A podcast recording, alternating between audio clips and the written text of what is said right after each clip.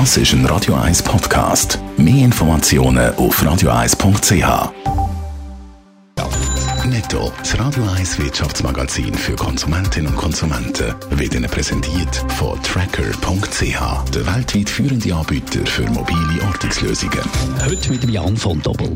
Der ehemalige Regierungschef von Georgien verlangt von der Credit Suisse 53 Millionen Franken. Das berichtet heute Blick und bezieht sich auf einen Briefwechsel vom Anwalt von Bizina Ivanischvili mit der Bank.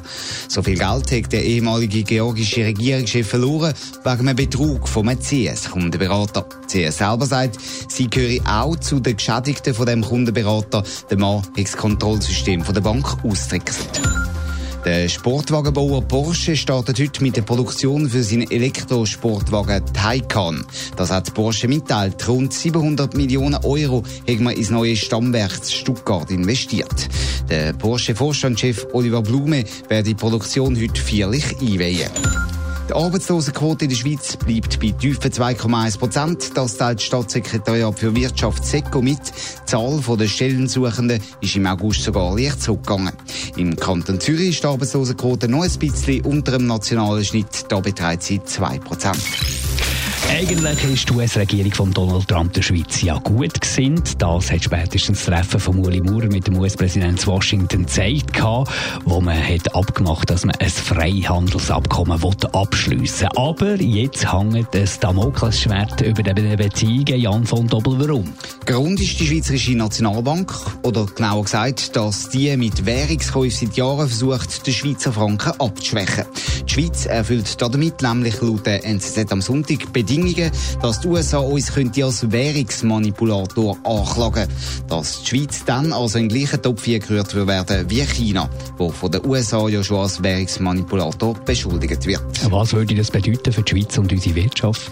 Ja, das kommt jetzt ein bisschen darauf an, ob uns die USA dann wirklich anklagt und vor allem auch, was für Gegenmaßnahmen die USA würde treffen.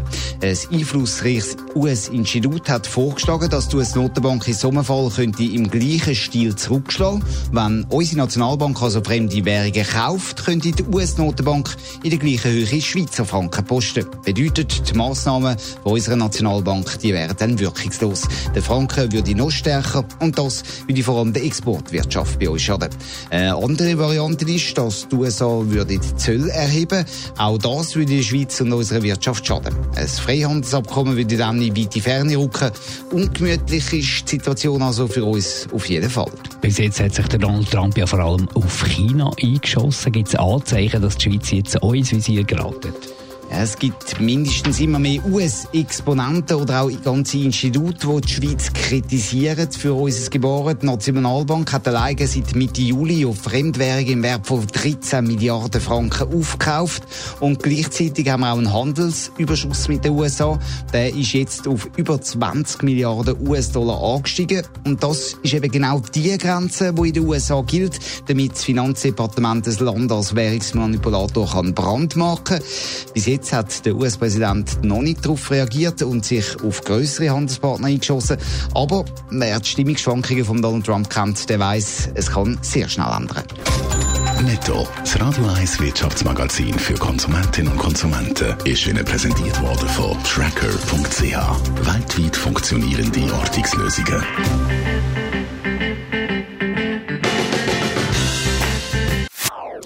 Das ist ein Radio 1 Podcast. Mehr Informationen auf radio1.ch.